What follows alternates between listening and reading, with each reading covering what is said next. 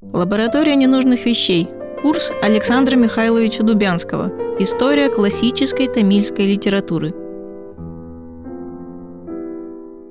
Ну, в частности, если начать вот действительно совсем широко и э, из таких совсем общих вещей, то надо, конечно, сказать о том, что вообще индийская культура чрезвычайно э, э, богата э, и чрезвычайно э, э, древняя.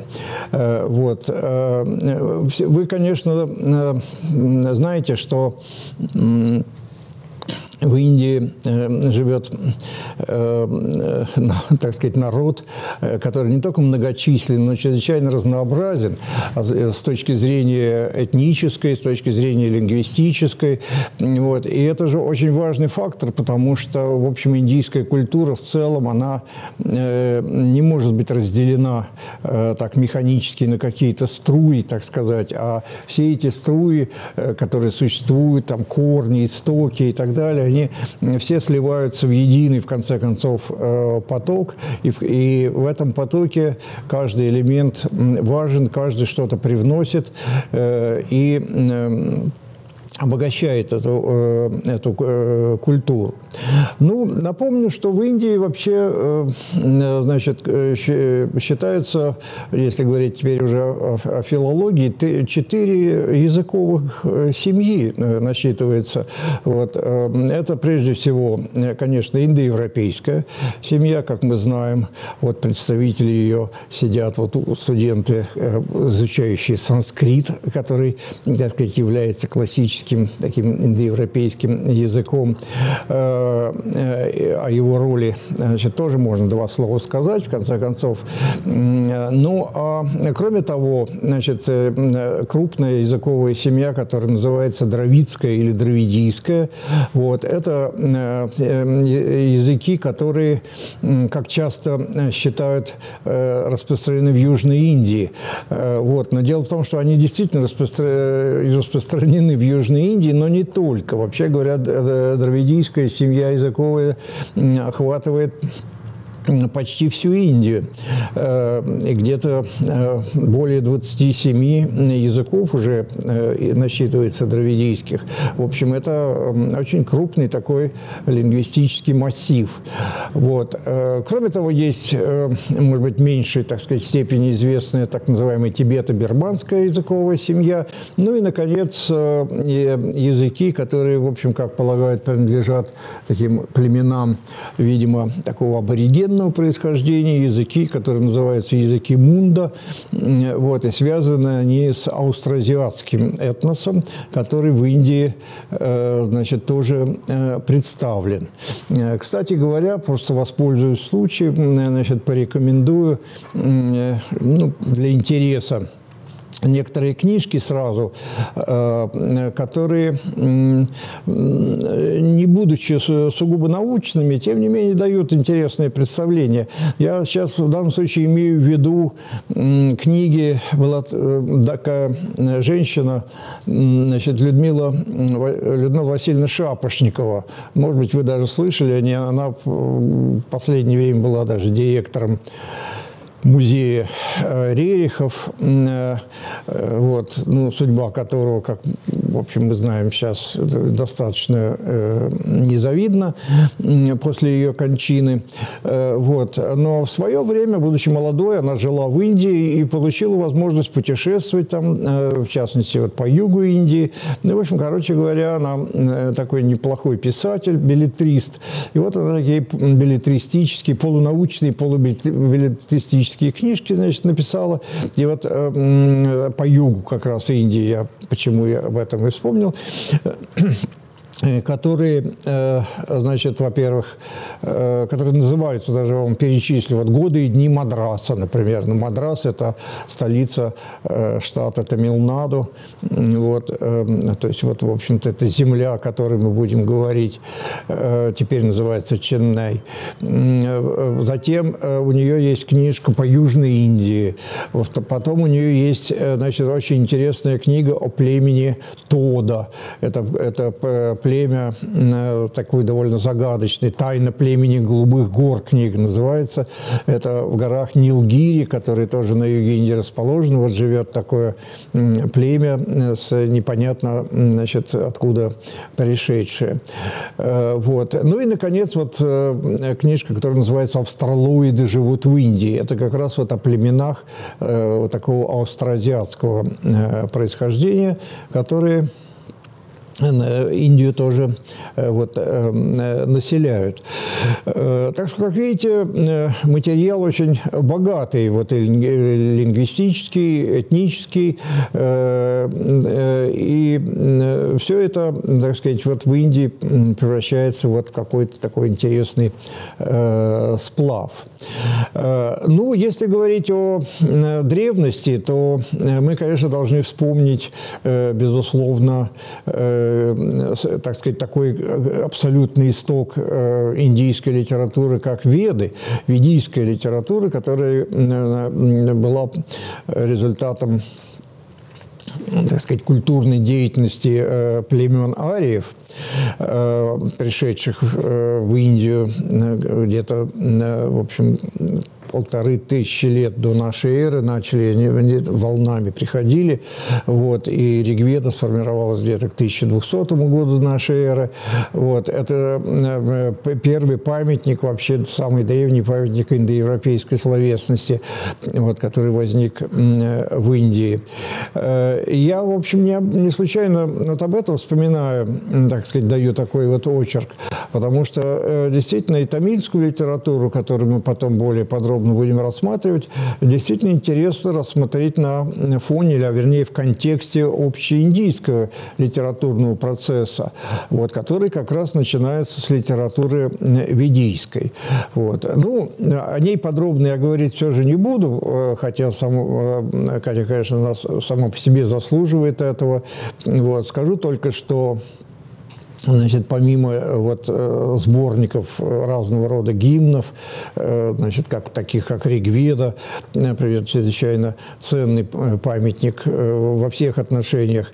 Значит, затем в постведийский период развивается умозрительная литература, которая представлена там, книгами, рассуждающими о смысле ведийского ритуала, о строении индийского общества, брахманы, маньяки, наконец, Упанишады.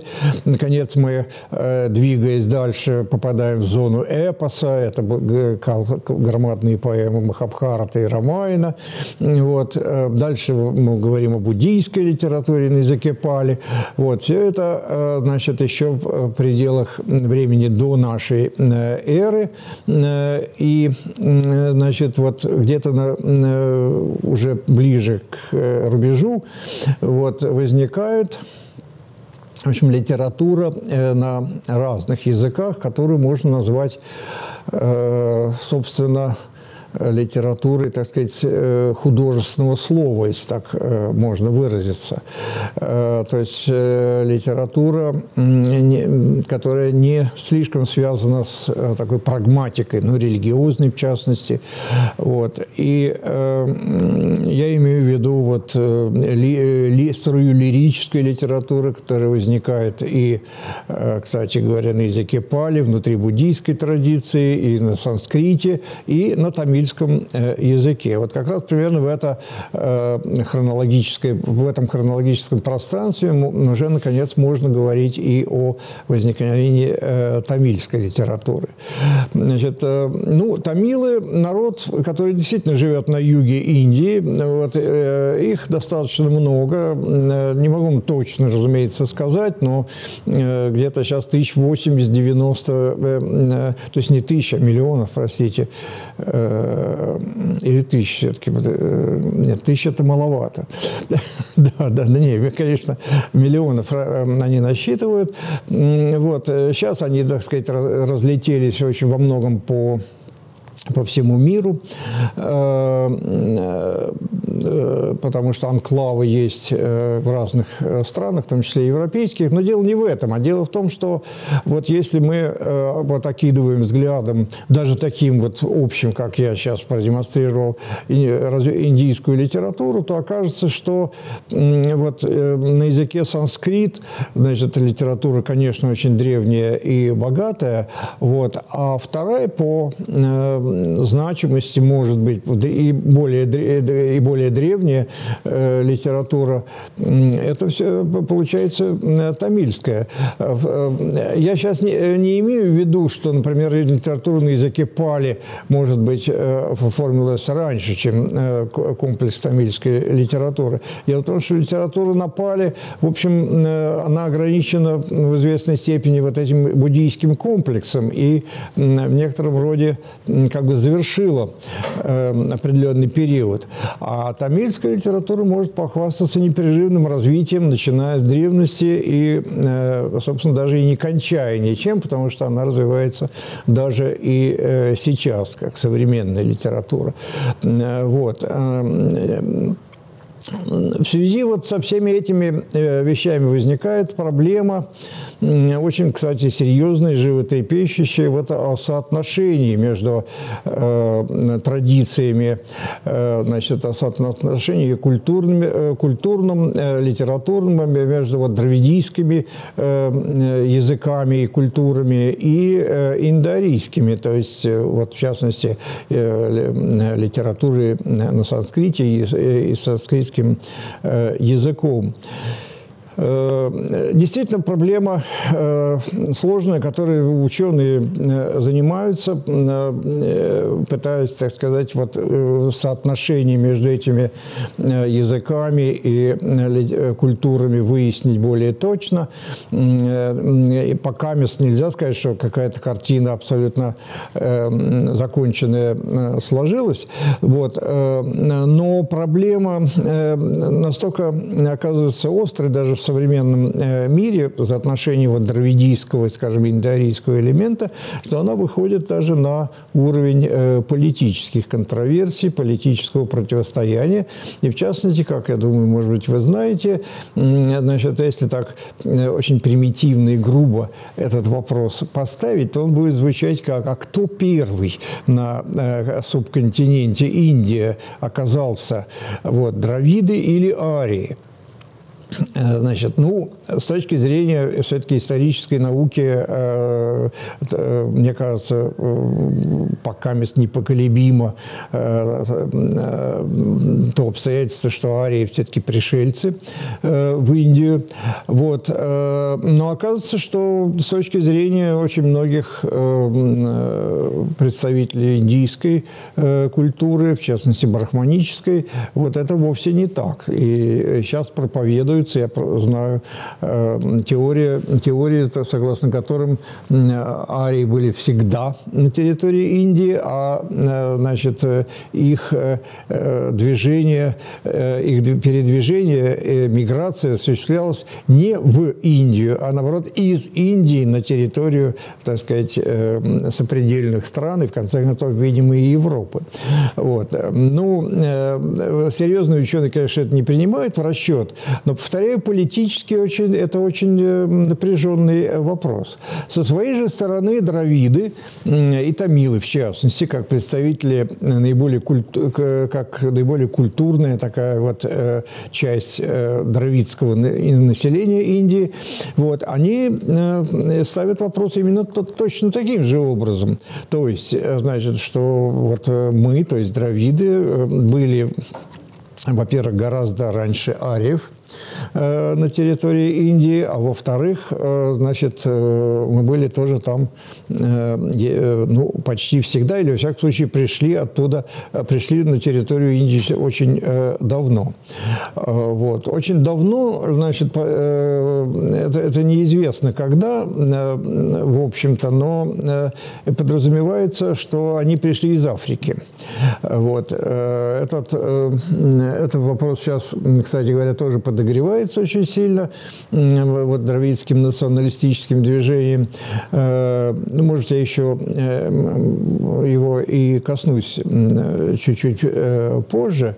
Вот. А пока скажу, что этот значит, вопрос еще завязан на так называемую цивилизацию Махенджидара и Хараппы.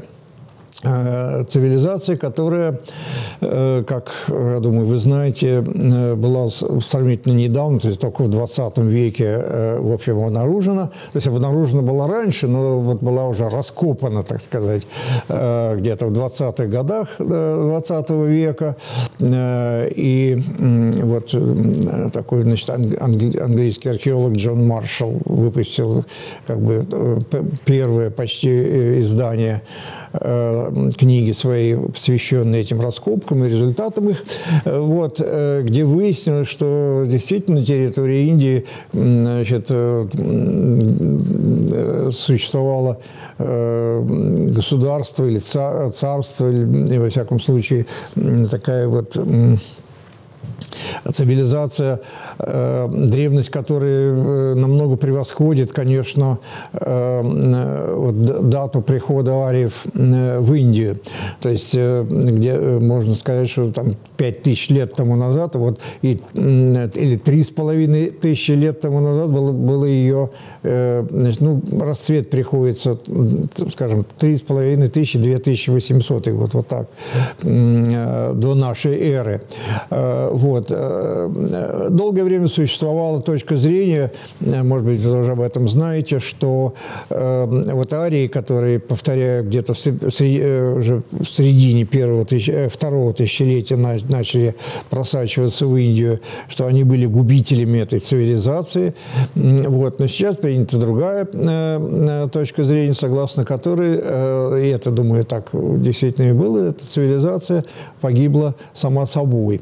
То есть не то, чтобы сама собой, а в результате там катастрофических наводнений реки Инд э, многих других причин. И вот, э, хотя, конечно, арии могли приложить руку к тому, что вот население это, э, этой территории вот по реке Инд, значит, в конце концов стало в свою очередь мигрировать и расселилось по Индии в разных районах, и в том числе вот на юге. И вот, э, значит, как раз э, тамилы э, прокламируют себя потомками, значит, этих самых жителей цивилизации, жителей долины Инда, вот этой самой харабской культуры, которая действительно была чрезвычайно богата и чрезвычайно продвинута, так сказать, в цивилизационном отношении, как известно, вплоть до того, что даже подозревают, что у них была письменность. То есть не только подозревают, а этой письменностью занимались ее дешифровкой в течение всего 20 века. Э, вот. Но это отдельный вопрос, на который э, мне, так сказать, нет времени останавливаться на котором. Но, э, значит, главное, что считая себя как бы потомками вот этой цивилизации, значит, вот Травиды и Тамилы, в частности, претендуют на то, чтобы быть этносом, так сказать, э, едва ли не, не первейшим в, э, э, в Индии. Э, ну, видимо, с их точки зрения, вот эти аборигены, а которые действительно, видимо, были аборигенами, то есть насельниками э, Индии э, с очень древних времен, то есть австралазиаты, они в расчет в данном случае не принимаются. Вот. Повторяю, это вопрос очень, очень острый, стоящий вот на грани, в общем, политических даже конфликтов. Вот. В связи с этим, кстати, такое вот э, э, националистическое движение, которое вот на юге Индии существует, в частности, ну, вот, тамильское националистическое движение, вот, э, оно вырабатывает отношение и к литературе, конечно, тоже. То есть э, есть тенденция вот литературу тамильскую очень удревнять, э, вот, относить ее за пределы, так сказать, э, нашей э, эры в древность э, такую весьма значительную. И уж, конечно, значит, э, пытаться соревноваться с э, санскритской литературой. Ну вот приведу такой пример. Значит, мне довелось несколько лет назад участвовать вот в такой всемирной тамильской конференции в, Коимбаторе в Индии. Вот. И там, значит, мне предложили сделать доклад доклад, вернее, предложили раньше, но я должен был сделать доклад об одном памятнике э, вот как раз древней тамильской литературы. Это трактат, такой грамматико-поэтологический трактат Толькаппи, э, который считается вот э, чуть ли не первым, так сказать, произведением тамильской э, литературы.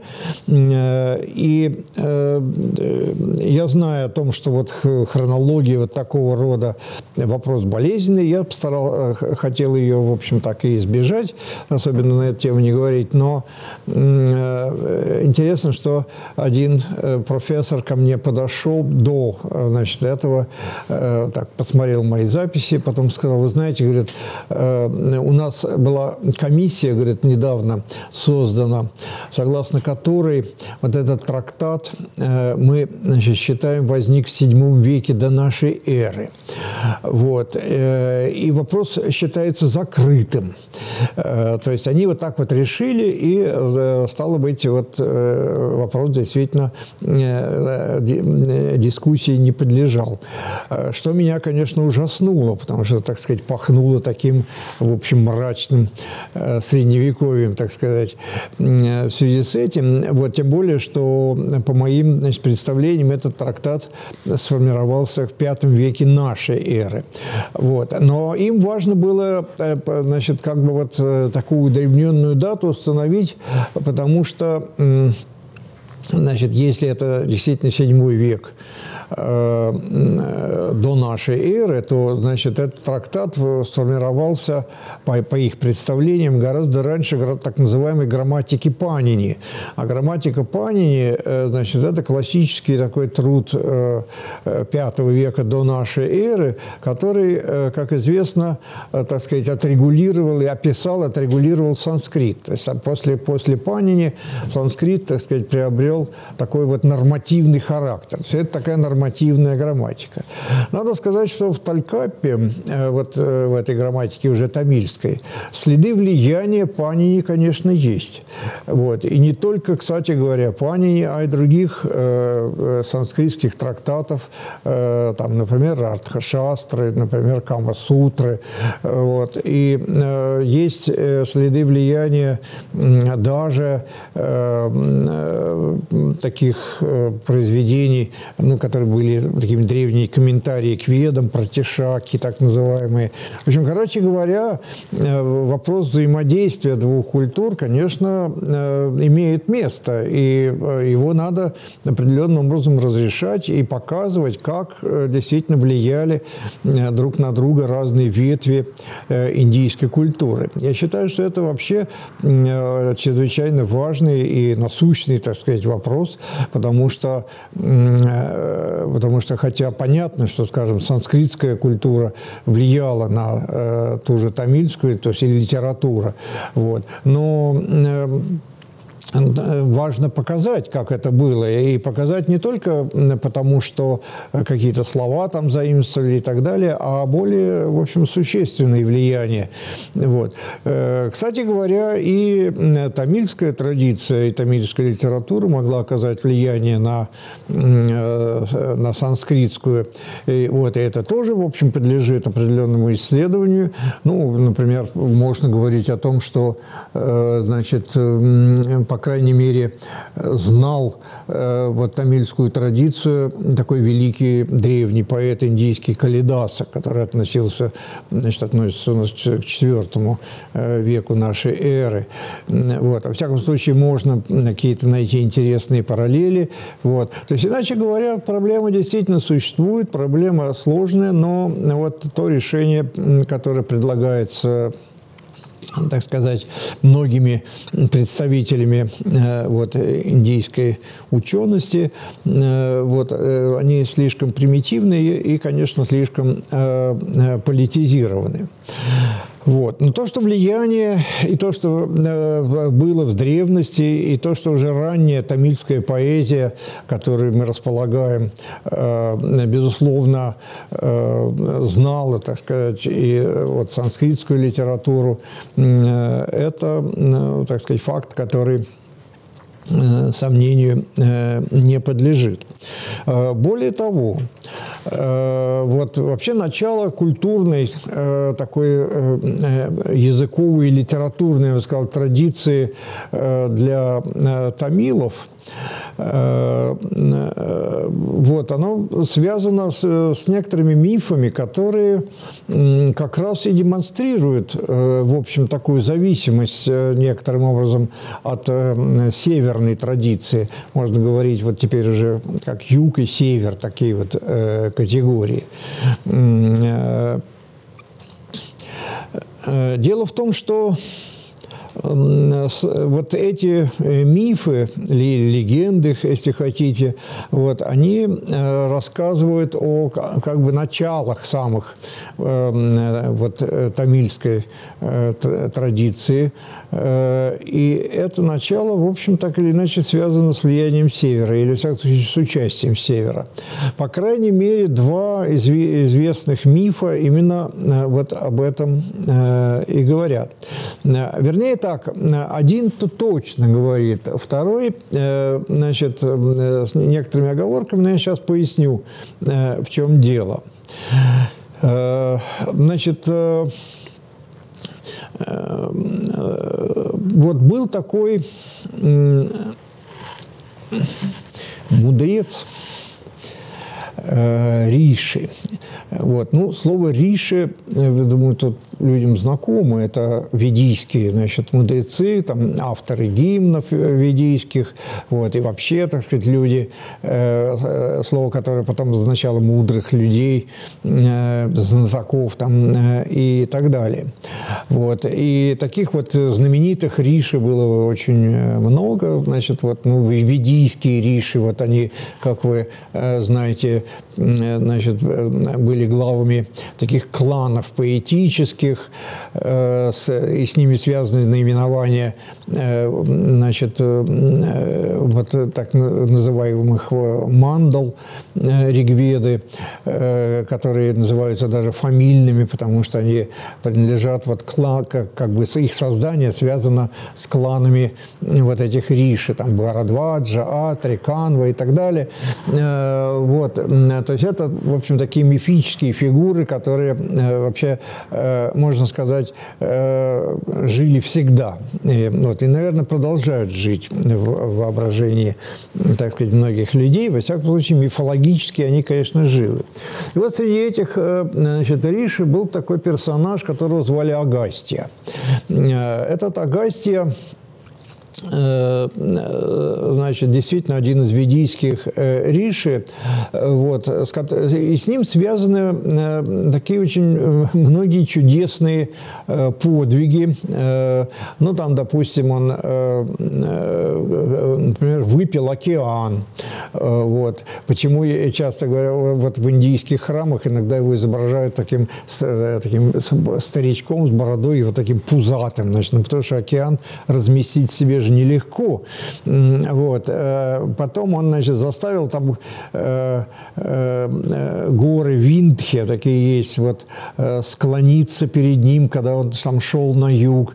Или даже вообще, так сказать, их уменьшил рост, потому что там есть миф, согласно которому, значит, когда боги собрались на свадьбу Шивы и Парвати, то, значит, земля накренилась, баланс нарушился в общем, и надо было уравновесить, так сказать, эту землю. Э, и вот, значит, отправили туда Агастию, он, значит, э, баланс восстановил.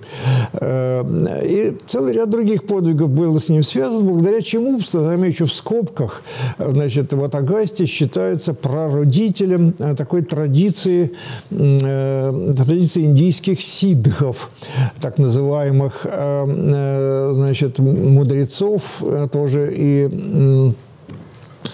Э, мастеров Э, так сказать, сверхъестественных опытов разных. В общем, это отдельная, так сказать, история. То есть людей, которые обладали сверхъестественными способностями. Ну, там типа летать по воздуху могли, вот, уменьшаться в размерах там, и, и прочее. Это вот, так сказать, связано все. Вот, вот Агастия как бы первый из сидхов, он считается. Но дело не в этом в данном случае, а в том, что, э, значит, э, э, Шива, здесь уже, повторяю, возвращаясь к этому мифу, он решил как-то, что вот юг тамильский, значит, страдает от того, что у них нет грамматики. Грамматики тамильского языка. Э, и вот, э, значит, э, он призвал к себе этого самого Агастию, вот, велел, значит, ему, во-первых, значит, создать эту грамматику, вот, а во-вторых, во-вторых, отнести ее на юг просто-напросто. И вот, значит, Агастий, разумеется, послушался Шиву и создал грамматику, которая, значит, так по-тамильски называется агаттием, э, ну, то есть грамматика Агасти, в общем. Э, и Э, затем двинулся значит, на юг вместе со своими учениками. У него значит, было еще 12 учеников, и э, он э, отправился с ними э, значит, на юг. Э, вот. Интересно отметить, что среди этих учеников значит, миф называет э, человека, который затем был э, автором вот этой упомянутой уже мной грамматики Толькаппи. Э, э, его, так сказать, так и называют прозвище Толькаппионар, то есть тот, кто создал грамматику Талькаппи. Как бы то ни было, но они, значит, добрались э, э, до юга, э, вот, и э, Агастий там и остался. Э, вот, даже известно место, где он жил, там у него, значит, образовался такой ашрам своего рода, гора Пуди э, на юге, в Тамилнаде, вот, она считается вот э, гора, гора мудреца, так иногда ее называют, э, или Муни. Э, в общем, э, как бы он там и так вот и остался жить. Ну, дальше там трудно сказать, что э, с ним произошло. Повторяю, в мифологии он живет вечно. Вот. Но как бы то ни было, значит, вот получалось, что грамматика э, э, тамильского языка, то есть, иначе говоря, э, ну, не сам тамильский язык, конечно, но э, как бы его такая вот обработка. Э, я думаю, что речь, что здесь, конечно, образцом все-таки была э, работа Панини над языком. Вот, э, хотя со мной тамилы бы не согласились. Э, но, во всяком случае, вот э, получается, что вот этот самый ведийский Риша Агастия стал таким, так называемым, культурным героем для тамильской культуры, ибо он привнес, так сказать, знания и... Спасибо, Дима. Э, вот, знание грамматики э, на юг. Э, это, значит, вот такая легенда, которая вот показывает такую очевидную зависимость все-таки, значит, вот тамилов от их, так сказать, культурного начала, от, от северной традиции. Вот. А вторая легенда или второй миф, э, значит, э, он звучит еще более экзотично. Вот. Это так называемая легенда о, о трех сангах – Э, значит, ну, э, само слово «санга» или «сангам», э, или «сангха», вообще говоря, конечно, это не, не тамильское слово, заимствованное. Вот, это сообщество, как вы знаете, которое в данном случае под, подразумевает сообщество ученых-поэтов. Вот. И тут я, значит, хочу сделать небольшое такое отклонение, э, ну, тоже в связи, конечно, с этой легендой, значит, э, дело в том, что вот юг Индии, э, в общем, как бы вот в историческом смысле появляется э, все-таки довольно поздно. Э, ну, вот что можно сказать про э, такие реминисценции вот этих, значит, каких-то южных реалий в разных произведениях? Ну, во-первых, ну, если говорить, скажем, о Ригведе, то там, конечно, никаких э, томилах э, речи нету. Но, замечу в скобках, кстати, в, э, несмотря на то, что текст Ригведы – это текст священный, текст, который передавался из поколения в поколение безупречно, должен был передаваться. То есть его учили так, что ошибки никакие не, не, допускались и так далее. Значит, по исследованиям лингвистов значит, этот текст содержит известное количество неарийских слов.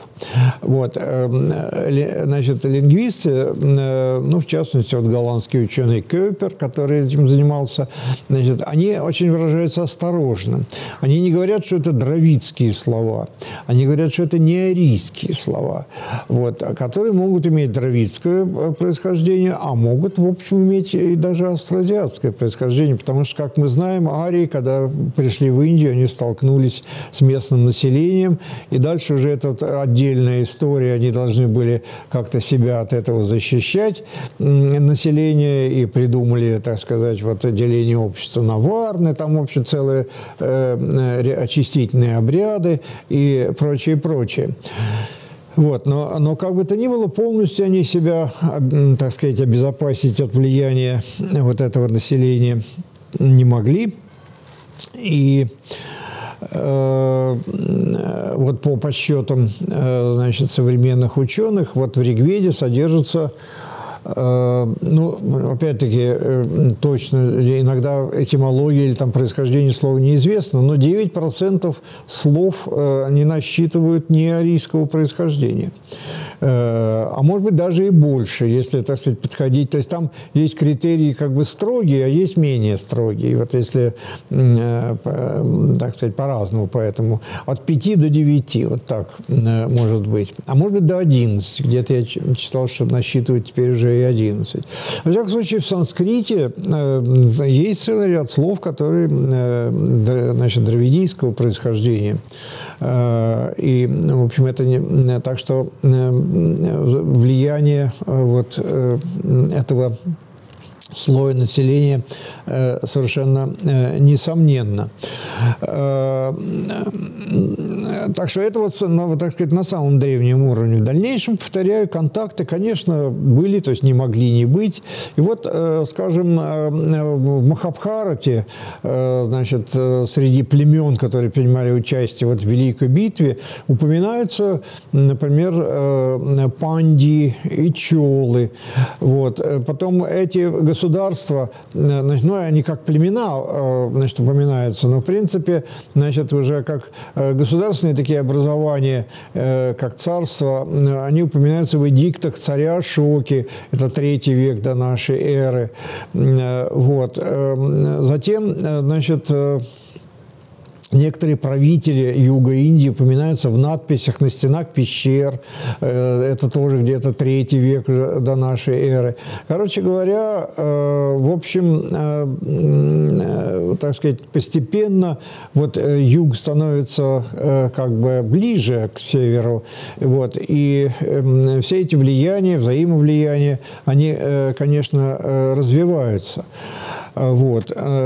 Увы, у нас нету таких древних памятников от э, дравидийской литературы, и тамильской в частности, которые были бы равнозначны там, э, э, индийскому эпосу, скажем, не говоря уже о ведах. Вот. Поэтому для, с нашей точки зрения вот эта традиция литературная, словесная, она возникает, в общем, как бы, как бы так вдруг. Вот. И где-то в первых веках нашей эры. Но эта традиция ясна, э, поскольку она возникает как э, так до нас дошла, во всяком случае, в виде э, такой поэзии, исключительно поэзии, э, которая была уже достаточно хорошо обработана, то есть такая зрелая традиция. Мы можем предположить, что эта традиция, по крайней мере, несколько веков до этого развивалась на, на юге постепенно, там, начиная, там, скажем, даже от фольклорных слоев, э, вот, и э, пришла постепенно вот к, к такому высокому уровню э, развития. И вот эта традиция поэтическая, о которой вот мы, собственно, и будем говорить все время более, естественно, подробно, она, несомненно, знает э, север э, индийский, потому что, э, к, если, так сказать, обобщенно так посмотреть на всю поэзию этого времени, вот такую наиболее раннюю поэзию на тамильском языке, то мы видим, что, значит, безусловно, значит, знали эпос, знали веды, ну, то есть знали как, мы не, мы не знаем, как они знали, вот, э, но знали о существовании всего этого, вот, знали Э, э, значит, э, религии буддизма и джайнизма, тем более, что значит, и буддизм, и джайнизм появились на юге достаточно рано. И, кстати говоря, очень активную деятельность буддисты и джайны там развили. Вот, особенно джайны, которые вообще были такими довольно основательными такими пропагандистами культуры, культуртрегерами, и они, значит, очень много сделали для развития развития инди... Э, тамильской, в частности, словесности. Э, вот. Ну вот, например, э, тот же трактат Талькапи, о котором я упоминал, он, например, как полагают, мог, то есть не, думаю, что, то есть не, не как полагают, да, но по, его авторство может принадлежать Джайну. Хотя вот это один из учеников Агасти, но как там разобраться с этим э, достаточно трудно. Э, вот. Э, так вот, значит, самое главное, что эта традиция знает уже брахманов. Вот, то есть, иначе говоря, вот культурный слой, э, в общем, индийского э, населения. И э, к брахманам отношение явно уважительное. Э, то есть, вот в поэзии, о которой мы будем э, говорить, э, вот о них говорится э, с почтением.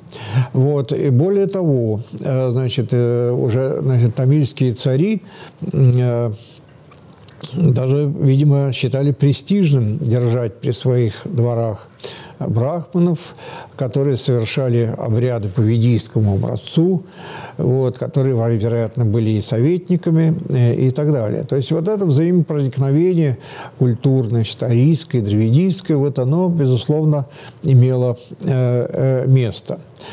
Э, возвращаясь вот к царствам этим на, на юге Индии, э, значит, уже повторяю, вот э, я говорил, что и в эпосе, и потом у, в эдиктах Ашоки, значит, вот эти самые инди, южноиндийские царства упоминаются. Вот. Более того, в, инди, в эдиктах Ашоки упоминаются три знаменитых тамильских царства, которые значит, назывались Пандия, Чола и, и Чера. А, вот. Ну, э, Чера – это, э, значит, как полагают теперешняя Керала. Вот, хотя Чера, само царство Чера было больше, чем нынешняя Керала. Вот, значит, Панди занимает такой крайний юг Индии, и город Мадурай был их центром, значит, и политическим, и культурным. Вот. А Чолы, значит, занимали ту часть значит, Индии, в которую входили ну, нынешний Мадрас, там вот, вот эта часть, э, дельта реки Кавери, э, то есть такой восток штата Тамилнаду нынешнего. Вот. Эти три царства, в общем, действительно, видимо, были очень таким стабильным политическим образованием, и, во всяком случае, даже выработалось такое представление о них, как о троецарствии, так сказать, вот на юге Индии. Вот, повторяю, вот в эдиктах Ашоки они уже упоминаются, э, то есть это было все очень э, известно, а так как Ашока до, э, значит, вот, до нашей эры вот эти надписи делал, то, то стало быть, уже тогда вот они существовали и, в общем, были известны. Э, хотя вот э, каких-то э, таких четких памятников от того времени не сохранилось. Вот.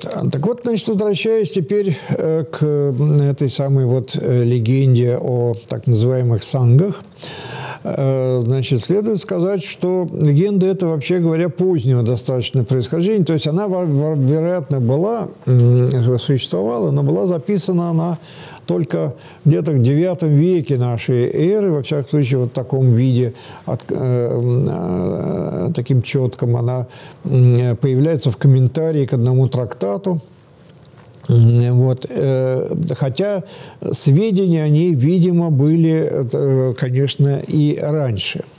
Тем более, что, э, значит, эта легенда повествует вообще говоря, не знаю, как сказать, о, потопе.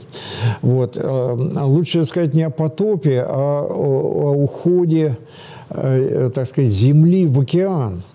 Э, вот, потому что, э, значит, вот царство Пандев, согласно этой легенде, а это самая, значит, южная часть вот этого триумвирата, э, значит, оно в свое время находилось на некоем континенте, который затем, значит, э, который затем ушел под воду. Вот об этом, собственно, э, эта легенда и рассказывает.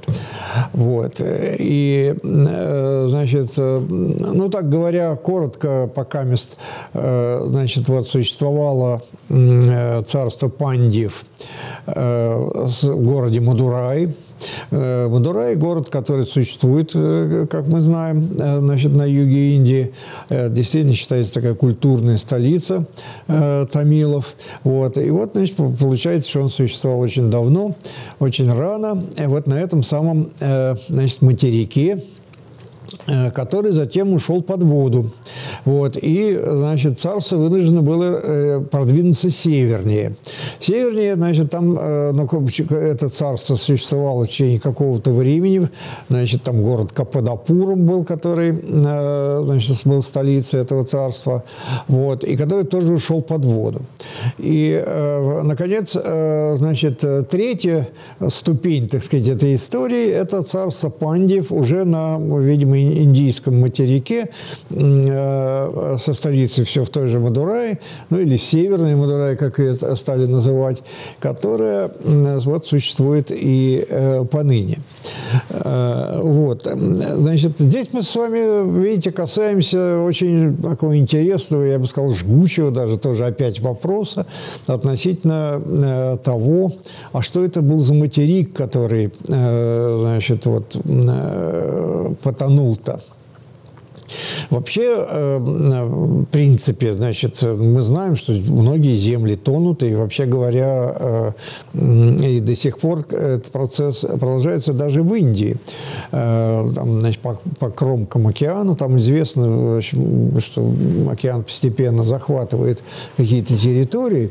Вот. А в данном случае, значит, считается, что речь идет вот о этом самом знаменитом материке, который назывался Лемурия, вот, а по-научному Гондвана, и который э, в геологическом смысле действительно существовал. Действительно соединял э, значит, Австралию, Индию и Африку. Э, и Значит, вот э, современные исследования, значит, действительно говорят о суше, которая опустилась, значит, э, на дно океана, и в свое, в свое время, значит, была поднята над водой.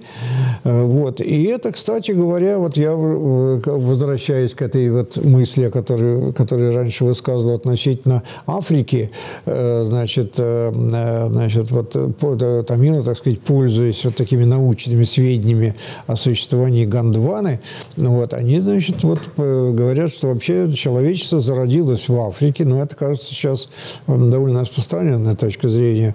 Вот, и э, этим человечеством были тамилы. Э, вот, так что э, им это, так сказать, история с этой Гондваной, вообще говоря, чрезвычайно выгодна. Вот, потому что они полагают, что вот это вот именно эта Гондвана и была упомянута в этой легенде, на которой существовало это самое Тамильское царство. Вот. Ну, что тут сказать, э, так сказать, э, с геологической точки зрения действительно признается существование этого материка, известно, но это такие далекие вот, геологические же, можно сказать, времена, что, конечно, считать, что там существовало высокоразвитое какое-то государство на на, на этой самой Гондване, э, вообще говоря, э, не приходится. Э, вот. Ну, вопрос так или иначе остается открытым. Но возвращаясь к этой, значит, э, вот легенде или к этой мифологической истории, конечно, нужно сказать, что, э, э, что во-первых, значит, действительно следы какого-то потопа, вот, ну, вообще это такая универсалия, которая свойственна многим культурам человеческим. Это представление, так сказать, о всемирном потопе и вообще каких-то катаклизмах, так сказать, которые повлияли на э, ход истории. Кстати, вот у этого племени Тодов, о котором я упоминал, который живет в горах Нилгири, у них тоже есть какие-то смутные воспоминания о своем прошлом, которое связано тоже, значит, с э, потопом, э, от которого они, значит, как будто бы бежали откуда-то и, значит, и э, оказались вот на юге Индии. Вот, короче говоря, э, я уже не говорю о, о том, что тема все, потопа, всемирного, это можно сказать, потопа, она в индийской мифологии, э, в общем, так сказать, представлена самым широчайшим образом. И об этом можно, можно прочесть в той же Махабхарате. Многократно в этом говорится, и более того, значит, даже мифология мифология, значит, э, э, божественная, так сказать, она связана с этой идеей потопа, э, потому что, как вы знаете, скажем, аватары Вишну некоторые, вот они именно, именно с этим и связаны, поскольку Вишну возникает, значит, когда нужно спасти первого человека в виде рыбы, потом он возникает в виде кабана, который, который спасает землю, опять-таки из, из потопа, потом он спасает значит, э, как бы дает, вернее, опору э, земле в виде черепахи, которая тоже плавает, так сказать, на водах океана. Вот. Кстати говоря, кстати говоря, вот одна забавная такая деталь, это, можно сказать, в скобках, связанная тоже вот с темой этого самого потопа, э, она, значит, сохраняется в антураже индуистского храма. Э, вот, э, ну, здесь, я не знаю, многие были, Марии, вы-то, может быть, даже знаете, что там в основании храма, вот где Э, значит, самый, самый, так сказать, низ базы, вот, так сказать, там очень часто попадается рисунок так, вот, такого рода, вот, э, как бы вот волна, да, это вот, э, дело в том, что в средневековых даже текстах, связанных с историей храмов индуистских, которые называются Стхала Пураны, то есть история данного храма, вот, она всегда начинается с истории всемирного потопа, вот, и вот, то есть все утонули, а этот храм не утонул. Он, он значит, был, э, стоял, так сказать, незыблемо, вот как скала. Э, это такой вот лейтмотив этих историй. Э, и вот он, так сказать, таким вот образом отражен. Но возвращаясь вот э, к нашему потопу, э, значит, э, Э, мы понимаем, что здесь э, э, как бы вот даже не, нет, не погибает, а наоборот выживает целая, значит, вот культура тамильская. Дело в том, что вот эти самые пандийские цари, значит, царство пандиев, значит, они в городе Мадурай, они содержали вот эту, эту самую э, сангу, так я ее называю, можно говорить сангом. Э, вот. То есть э, то, что мы называем такое поэтическим обществом. Вот. Иногда говорят поэтическая академия, э, даже вот э, я это встречал. То есть что это такое? Вот. На самом деле э, это при дворе, при дворе значит, царей. Вот. А царский двор – это же вообще, э, так сказать, э, заведение очень сложное, богатое и во многом э, ну, в общем, богатое, так сказать, учреждение во многими вещами, искусством, насыщенное, так сказать, в том числе. И вот, э, значит, э, патронировать поэтам, э, вообще говоря, традиция, которая сохраняется буквально даже в наши дни, до наших дней доходит, хотя уже там у них и царей-то нету, но еще в XIX веке и даже в XX были вот такие вот состязания поэтические и прочее. В общем, короче говоря, традиция поэтического бытия, сказать, была, э, которая под покровительством этих царей происходила. Вот. Ну, я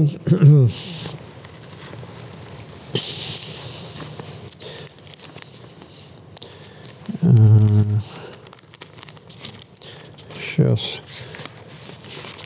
Э, а, вот, кажется, у меня даже есть э, вот немножко зачитаю, все просто, чтобы не утомлять не буду зачитывать, но вот этот вот, значит, текст, который повествует об этих вот трех академиях, значит, от трех, потому что, значит, сначала вот в одной Мадурае, потом он переместился в следующую, потом, э, значит, э, в третью. Э, вот, как бы всякий раз избегая, значит, этого потопа. Вот. Э, и вот текст этот звучит так. Вот в, этом самом комментарии IX века, о котором я говорил, то есть текст, повторяю, поздний, вообще говоря. Значит, цари династии Панди содержали три санги. Начальную сангу, среднюю сангу и последнюю сангу. Говорят, что в начальной санге было 549 человек, начиная с Агаттиянара, то есть с Агастии. Агастий, значит, был членом первой санги. Вот. Потом, значит, бога с развивающимися волосами, сжегшего три града, имеется в виду, конечно, Шива. Потом, значит, Муругана, э, это сын Шива, о нем ну, еще речь впереди. Э, вот. Э, и еще Кубера, бог богатства был. Включая этих пели 4449 человек. То есть неплохое, вообще говоря, собрание поэтов и знатоков. Четыре с половиной тысячи почти. Ну вот. Ну, затем дальше говорится о том, что они создали. Это я сейчас опущу. Вот. А самое интересное, что они состояли в этой самой поэтической академии в течение 4440 лет. Вот. Но явно такая мифическая цифра, вот, которая, однако, свидетельствует о стремлении создать э, перспективу древности. Вот. Эм, и, значит, их содержали 89 царей э, и так далее. Вот. Они, значит, занимались исследованием тамильского языка в городе Мадурай, которая была поглощена морем. А книга, которая не руководствовалась, вот эта самая грамматика, значит, Агастия, Агастия, Агаттия, которая на самом деле, э, то есть она до нас не дошла, но какие-то отрывки из нее мелькают иногда в комментариях э, каким-то грамматическим э, трактатам средневековым. Вот. То есть, видимо, текст какой-то под именем Агасти был, но, э, но повторяю, значит, что он собой представлял, сказать трудно. Вот, э, значит, далее говорят, что в средней санге было 59 человек. Э, как-то резко уменьшилось число. Начиная все с того же Агатианара, и тут уже появляется вот этот Талькаппианар, о котором я упоминал, и который автор грамматики Тальхапи. Вот. Они были членами Санги в течение 3700 лет. Вот. Э, так что все равно тоже срок очень большой. Если начать э, это, э, так сказать, складывать эти цифры, то получится, конечно, невероятное время. Вот. И они, значит, состояли в Санге и исследовали, как там выражается этот комментатор, исследовали тамильский язык в Каппадопураме. То есть вот это вторая столица, которая тоже была поглощена морем. Э, вот. Далее в последней санге состояли, исследовали тамильский язык, значит, 49 уже человек. Там приводятся некоторые имена, приводятся имена текстов, которые они произвели. Э, я сейчас не буду их э, вам называть. Вот. И их, значит, и вот это состояли в санге уже 1850 лет. Вот. Так что опять цифра, конечно, чисто мифическая. Вот. Вот. И там, значит, 49 царей их содержали, и они опять-таки исследовали тамильский язык в Северной э, Мадурае. Вот это самый северный Мадурай, вот это самый город, э, который э, значит, существует и до сих пор. Но вот эта слава этого города э, значит, связана, конечно, вот с тамильской культурой. То есть как бы основание тамильской культуры, вот эта санга мифическая, которая здесь была, цари, пандийские цари, которые покровительствовали, вот они все, значит, все были в этой самой э, вот в этом Мадурае, э, в этой самой вот Санге, которая чем занималась, собственно говоря. Ну, об этом так прямо нигде нет. Существует уже легенда средневековые об этой, об этой Санге. Вот, там называются имена поэтов знаменитых. Вот. Э, явно, что они, значит, они, там были, видимо, и поэтические состязания, как это э, потом было в... Э, вы хотите что-то спросить я хотела спросить, пока далеко не ушли. А вот сейчас приводили текст, чем занимались, чем занималась Санга, чем, на какой, на что вы ссылались вот сейчас вы зачитывали с листа? Из какого текста на что кто описывает это? Так, вот я же сказал, что этот текст появляется в комментарии э, к одному поэтологическому трактату на тамильском языке. Комментарий. Сам трактат э, относится... Трактат о поэзии. Э, вот. Он относится, ну, скорее ближе к посередине тысячелетия первого. Вот. Может быть, шестой-седьмой век так. Вот. Может быть, несколько раньше. В общем, точно это неизвестно. А комментарий-то довольно поздний 9 века. А название трактата известно? Известно, да. И это, значит, э, э, он называется э, Иры Янар Калавиндра Калавендра Ахапорль. Вот. Красиво звучит, правда? Вот. Фактически это, значит, э, трактат о поэзии, о тайной любви, который создан Ирейянаром.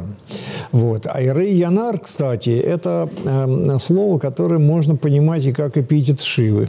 Так что, в общем, возможно, что это, то есть, как бы традиция приписывает создание, но если, э, так сказать, один трактат по языку создал э, посланец Шивы, вот Агастия, то и сам Шива тоже мог создать что-нибудь. Вот. И вот как будто бы он создал этот трактат. Ну, э,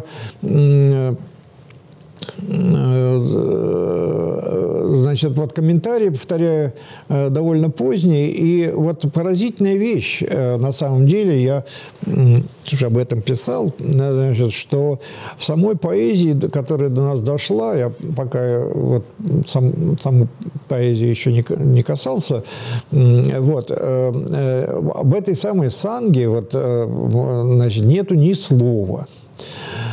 Э, вот, что вызывает, в общем, э, определенные подозрения. Поэтому вообще здесь есть большая проблема такая исследовательская, в общем, какова историчность вот этой легенды и какова историчность этой санги. Э, вот. Вопрос, который, который сейчас никто не, не даст, так сказать, определенного ответа. Но если не считать того, если не считать, что вот что здесь написано, так оно и было. Это также тоже можно к этому подойти. Вот. Эм, э, то есть на самом деле э, вот можно исходить из того, что типологически, так сказать, вот при, дворе, при дворах царей всегда существовали поэты – которые этих царей воспевали, которые, так сказать, для них сочиняли. Э, вот сами цари тоже, кстати, баловались по поэзии, это известно. Вот. Э, и не, не только поэзией, но и иногда и драматургией и так далее. Кстати говоря, вот я, э, так сказать, немножко возвращаясь назад, вот, добавлю просто вот к теме как бы взаимодействия вот тамильской и санскритской, скажем, вот культур, что э, в среднем, в первом тысячелетии, вот э, где-то начиная так со второго по седьмой, вот особенности вот э, пятый, седьмой века, это расцвет был государства, которое называлось государство Паллавов. Это, значит, оно располагалось как раз вот примерно в дельте Кавери, вот, и там, значит, знаменитый вот Махабалипуром, недалеко от Мадраса, значит, такое музейное место, вот, это была морская столица этих самых Паллавов, а сухопутная столица была в городе Канчипуром. Вот. Вот это, значит, Паллавы, происхождение которых не ясно, вот, они, во всяком случае, ну, они были успешными царями, они правили, значит, в течение нескольких столетий, и вот они были адептами санскритской как раз культуры.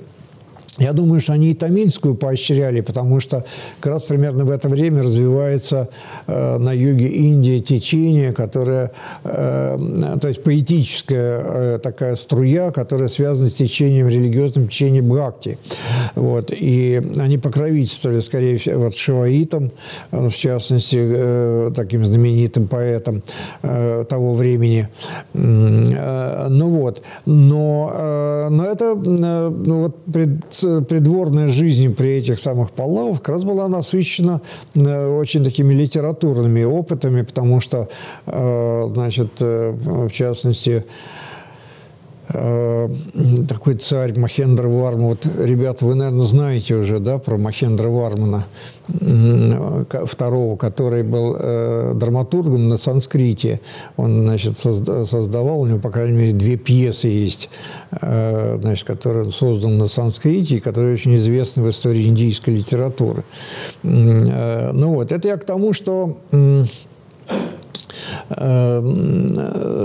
значит, э, что вот эти вот влияния действительно были очень э, сильны. И, конечно, и в легенде о, Сан, Санге тоже, видимо, отражаются эти самые влияния. Но, с другой стороны, значит, уже то, что вот начало тамильской культуры, эта легенда относит на вот этот самый материк, который мы называем, значит, вот Гондваной или Лемурией. Но Лемурией понятно, почему, потому что, э, значит, вот известно, что вот эти лемуры, они, э, значит, они живут на Мадагаскаре и, значит, по-моему, где-то в Юго-Восточной, что ли, Азии, да.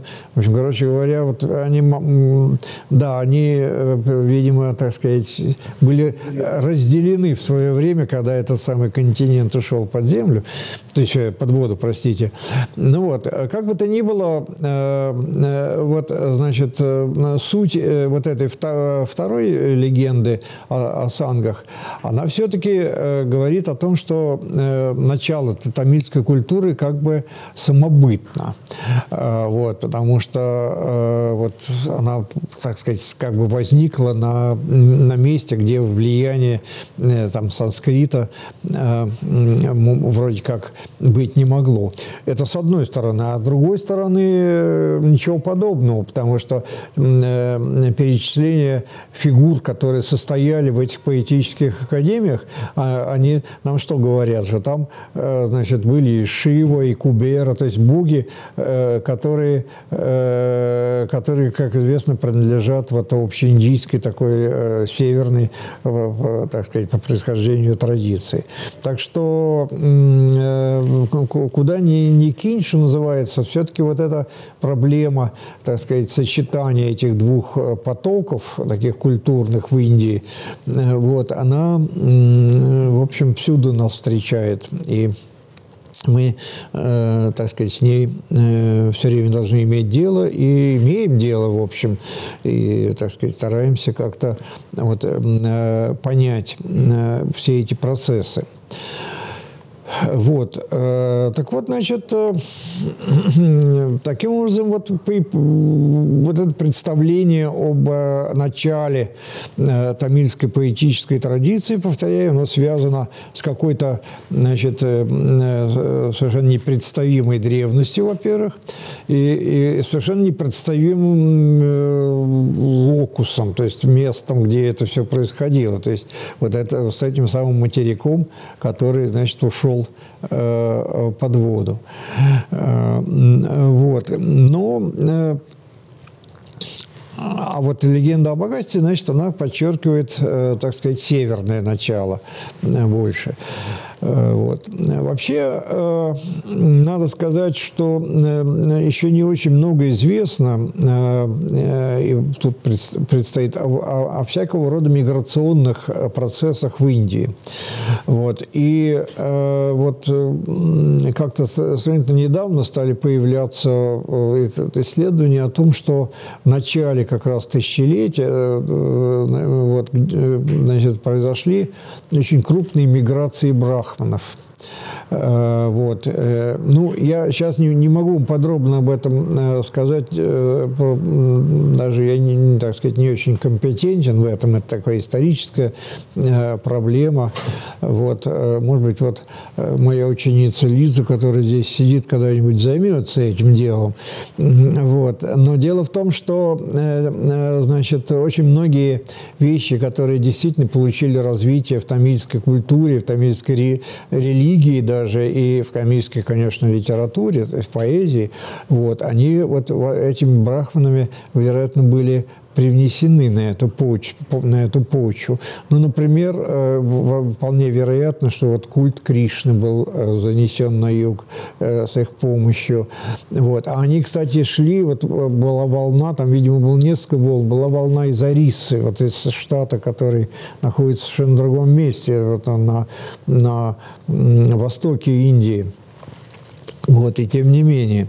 Вот. Э, потом, значит, э, существуют э, данные о людях, которые мигрировали между, уже более поздние времена, между Бенгалией и Тамилнадом, и, значит, и которые тоже несли, так сказать, вот,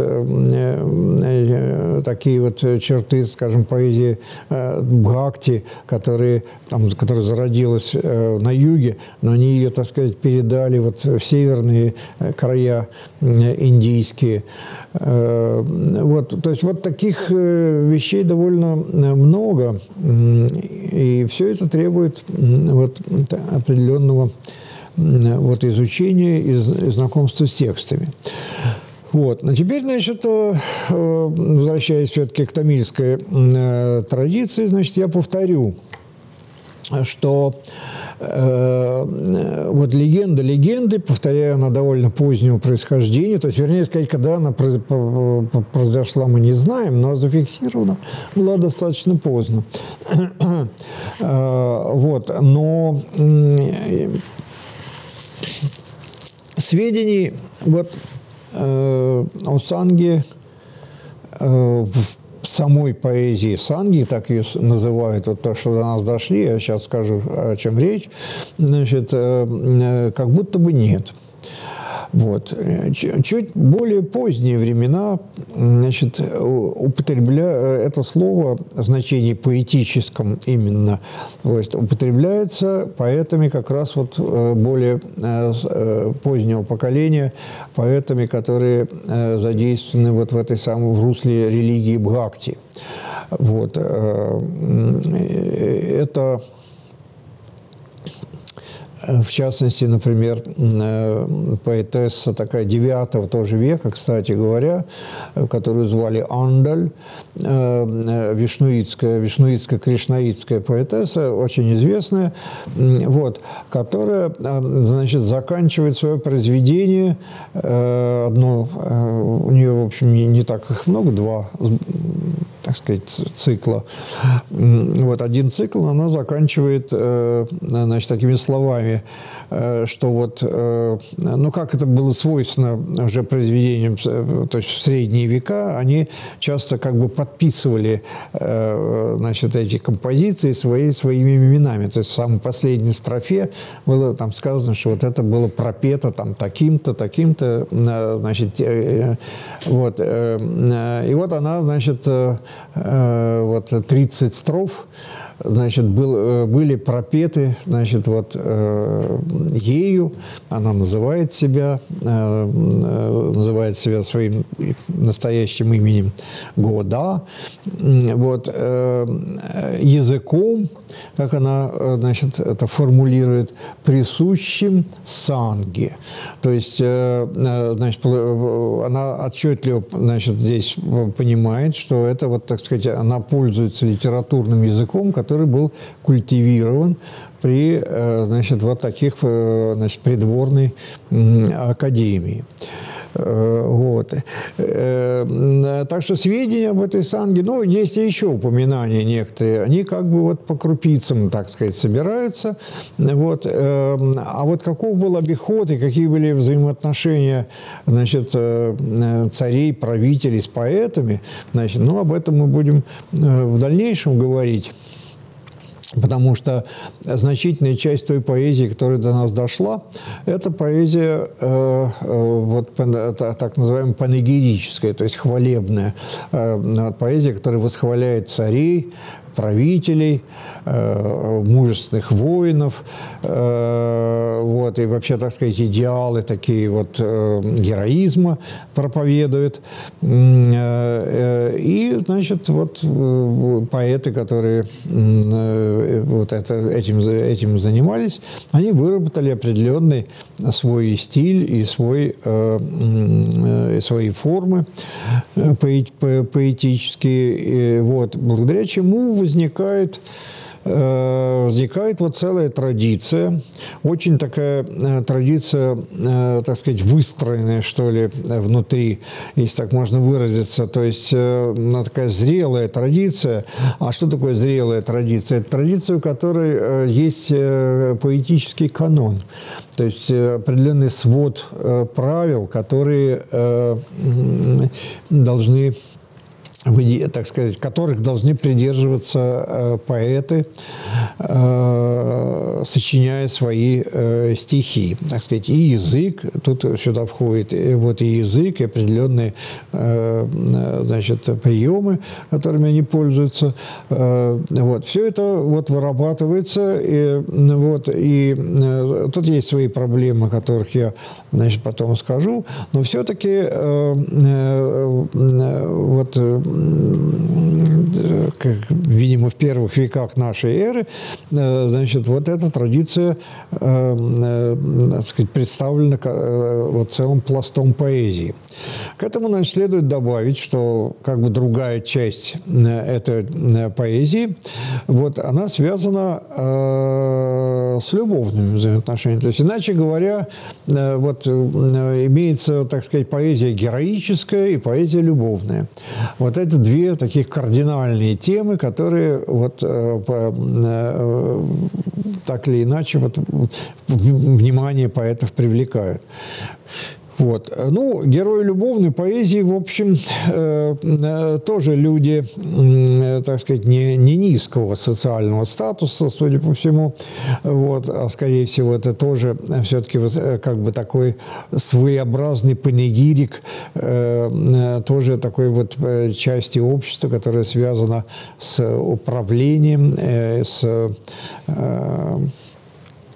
с, э, с, так сказать, царствованием, э, ну или, или с воинскими какими-то делами. Э, вот. И вот, так сказать, комплексы этой поэзии, значит, вот они, повторяю, до нас дошли. Ну, Понятное дело, что дошли они тоже уже в позднем, так сказать, оформлении. Э, потому что поэзия это была устная. Э, значит, как, впрочем, это для Индии вообще характерно. Устная традиция была очень мощная. Вот. Э, даже нельзя точно сказать, когда она подверглась записи. Но вообще, кстати говоря, значит, письменность на юге Индии, как, впрочем, и, да и, в общем, на севере появилась еще Э, в э, первом тысячелетии до нашей эры – значит, э, на основе алфавита Брахми, так называемого, значит, развиваются э, там письменности Деванагари, которые пользуются санскритом, и развивается тамильское письмо, которое прошло целый ряд, э, целый ряд стадий значит, развития. Вот. Но вот надписи, самые ранние примеры надписей, которые мы имеем, это значит, надписи в пещерах. Э, э, прежде всего джайнских. Вот джайны, вот они же жили сурово, они, так сказать, использовали, жили в пещерах, спали на камнях и так далее. Вот. И эти пещеры им часто дарили местные правители. И вот имена этих правителей, они, значит, высечены на стенах этих э, пещер, вот тем же самым алфавитом Брахме, так называемым. Вот. И, и понятное дело, что никакая поэзия вот, туда вхожа не была. Э, ну, вот. Так что поэзия была устная. Э, вот ее, как я уже при чтении вот этого самого текста заметил, ее пели. Они, в общем, пели ее. Э, вот. Пели, запоминали. Ну, а потом постепенно, видимо, так сказать, наиболее удачные экземпляры были как-то собраны. И в итоге, значит, действительно появился корпус поэзии, который условно называют поэзия санги, хотя, еще раз повторю, сама, сама санга там не упоминается, но так ее называют, значит, поэзия санги, э, значит, это вот самая старая э, тамильская э, традиционная поэзия. Ну вот, ну более подробно в дальнейшем нам придется говорить о ней. Вот. А, значит, пока, наверное, я это завершаю.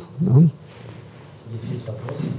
Угу. Есть вы сказали, что тамильская поэзия была разделена на два типа условно, любовная и героическая. Поэзия Бхакти к чему относилась? Простите? Поэзия Бхакти к любовному типу относилась, относится или к? И к тому, и к другому.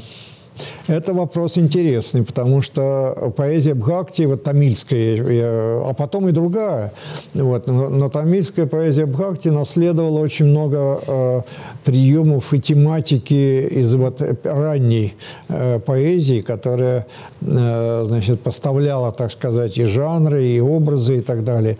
То есть мы встречаем э, у поэзии бхактов и, и шиваитов, и вишнуитов, значит, и панегирики, э, которые, так сказать, близки к восхвалению царей, вот, а там они восхваляют богов, и, э, значит, любовные излияния, то есть, э, то есть там это любовно-религиозные излияния, которые сопровождаются буквально теми же эмоциями, которые, в общем, для, для любовной поэзии любой характерны.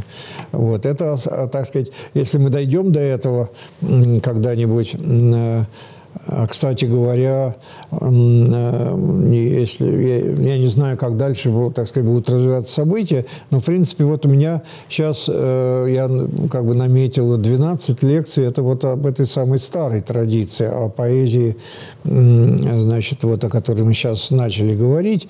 Вот. А если так сказать, какая-то будет э, потребность, то можно поговорить и о традиции Бхакти, средневековой поэзии тамильской, э, вот львиную долю которой, конечно, занимает поэзия вот эта самая религиозная, шиваитская, вишнуитская. Вот. Ну, если есть какие-то вопросы, пожалуйста. Да. Есть вопрос уточняющий. Хотелось бы, э, может быть, я просто невнимательно послушал тот момент.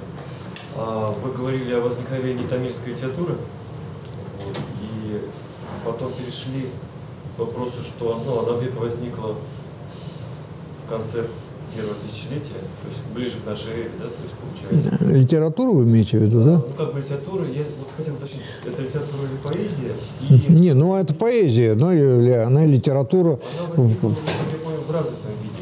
Вы говорили, что те стадии, где она была, какой-то там фольклор, еще что-то как-то, они как-то в тени, то есть мы не знаем о них. То есть могли бы уточнить, именно в развитом виде, именно в виде элитарной поэзии, это имеется в виду развитый вид, или какой еще вид? Я для себя хочу выяснить. То есть она как бы так внезапно вы говорили, что как-то возникло, вот меня этот вопрос заинтересовал. Нет, ну я говорю внезапно условно. Я даже подчеркнул, что, конечно, традиция э, именно вот зрелости этой поэзии показывает, что у нее, э, так сказать, была линия развития до этого. Но просто вот та поэзия, которую мы знаем, значит, этот вопрос, кстати, тоже противоречивый, потому что ее по-разному датируют, но считается, что ну, такая наиболее стандартная датировка – это, значит, даже, даже так, 50-й год до нашей эры и третий или четвертый века нашей эры. Вот этот комплекс поэзии наиболее старый, тамильский, вот он, так сказать, привязывается к этим годам. Вот. Э, но это во-первых, есть люди, которые это оспаривают, они, значит, сдвигают ее гораздо более позже, к более позднему времени. Вот. Во-вторых, э, так сказать, вопрос внутренней хронологии тоже не выработан, то есть э, как там, э, так сказать, произведения. Там уже э, я в следующий раз назову там сборники, которые были, э, как они относятся между собой хронологически, не, не, не всегда понятно. Ну вот, и э, так что вот, а, э, ну, действительно, вот, э, если говорить, скажем, северная поэзия, мы знаем, что там вот э, там рубеж тысячелетий, там, или ну, второй век нашей эры, это формирование буддийского канона на, на Пали. Да? А до этого что? До этого, значит, до этого эпос. У тамилов эпоса нет – у них не было. Вот. Э, я этого вопрос тоже коснусь, э, но героическая поэзия своего рода была. Э, вот. И дальше мы не, просто действительно ничего не имеем, так сказать, по этой линии. Вот. И получается, что вот так как-то вот эта поэзия для нас возникает как бы некоторым образом вдруг.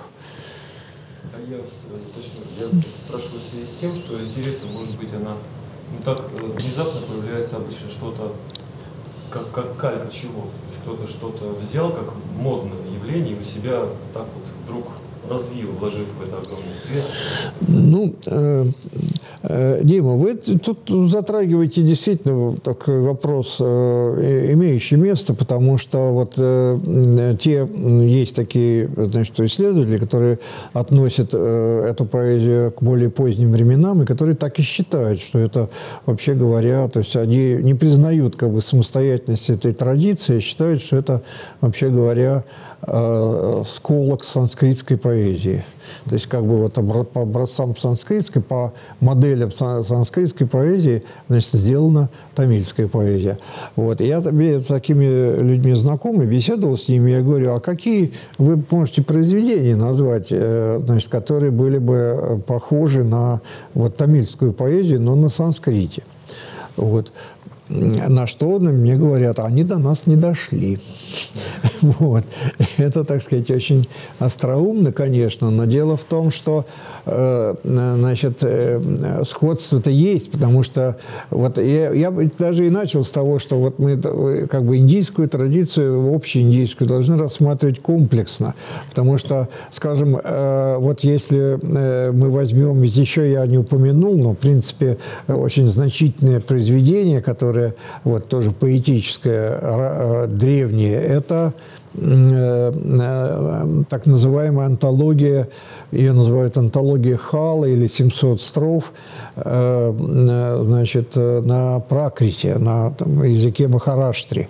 Вот, это, это поэзия лирическая, такая сельская лирическая поэзия с, с любовной тематикой такой. Вот. И вот если как раз ее с тамильской поэзией сравнивать, то там много можно общего найти. Вот, потому что это, возможно, была гипотеза, что это вообще общая была такая древняя деканская традиция лирики, которая потом как бы раскололась, и вот часть была, значит, в Махараштре э, реализована, а часть, значит, как бы на юге Индии вот в виде тамильской поэзии любовного типа. Вот, ну, ну, так сказать, как было на самом деле,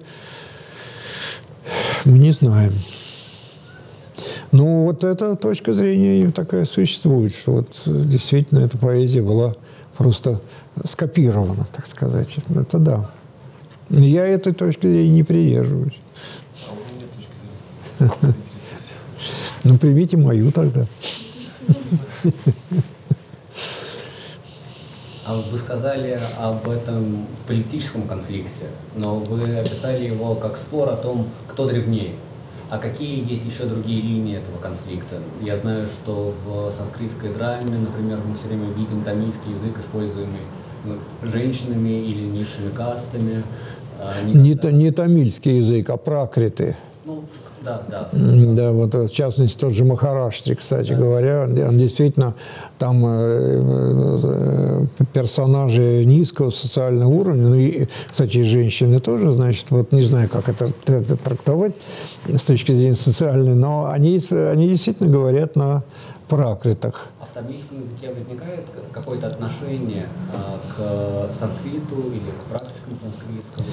Э, нет, вот я говорю, что в ранней поэзии, в ранней поэзии э, никаких, так сказать, противоречий э, нет. Там есть термин для обозначения санскрита, они называют его северный язык. Очень общий, конечно, но тем не менее, как правило, это санскрит. Вот, и никаких на том этапе ничего подобного нет.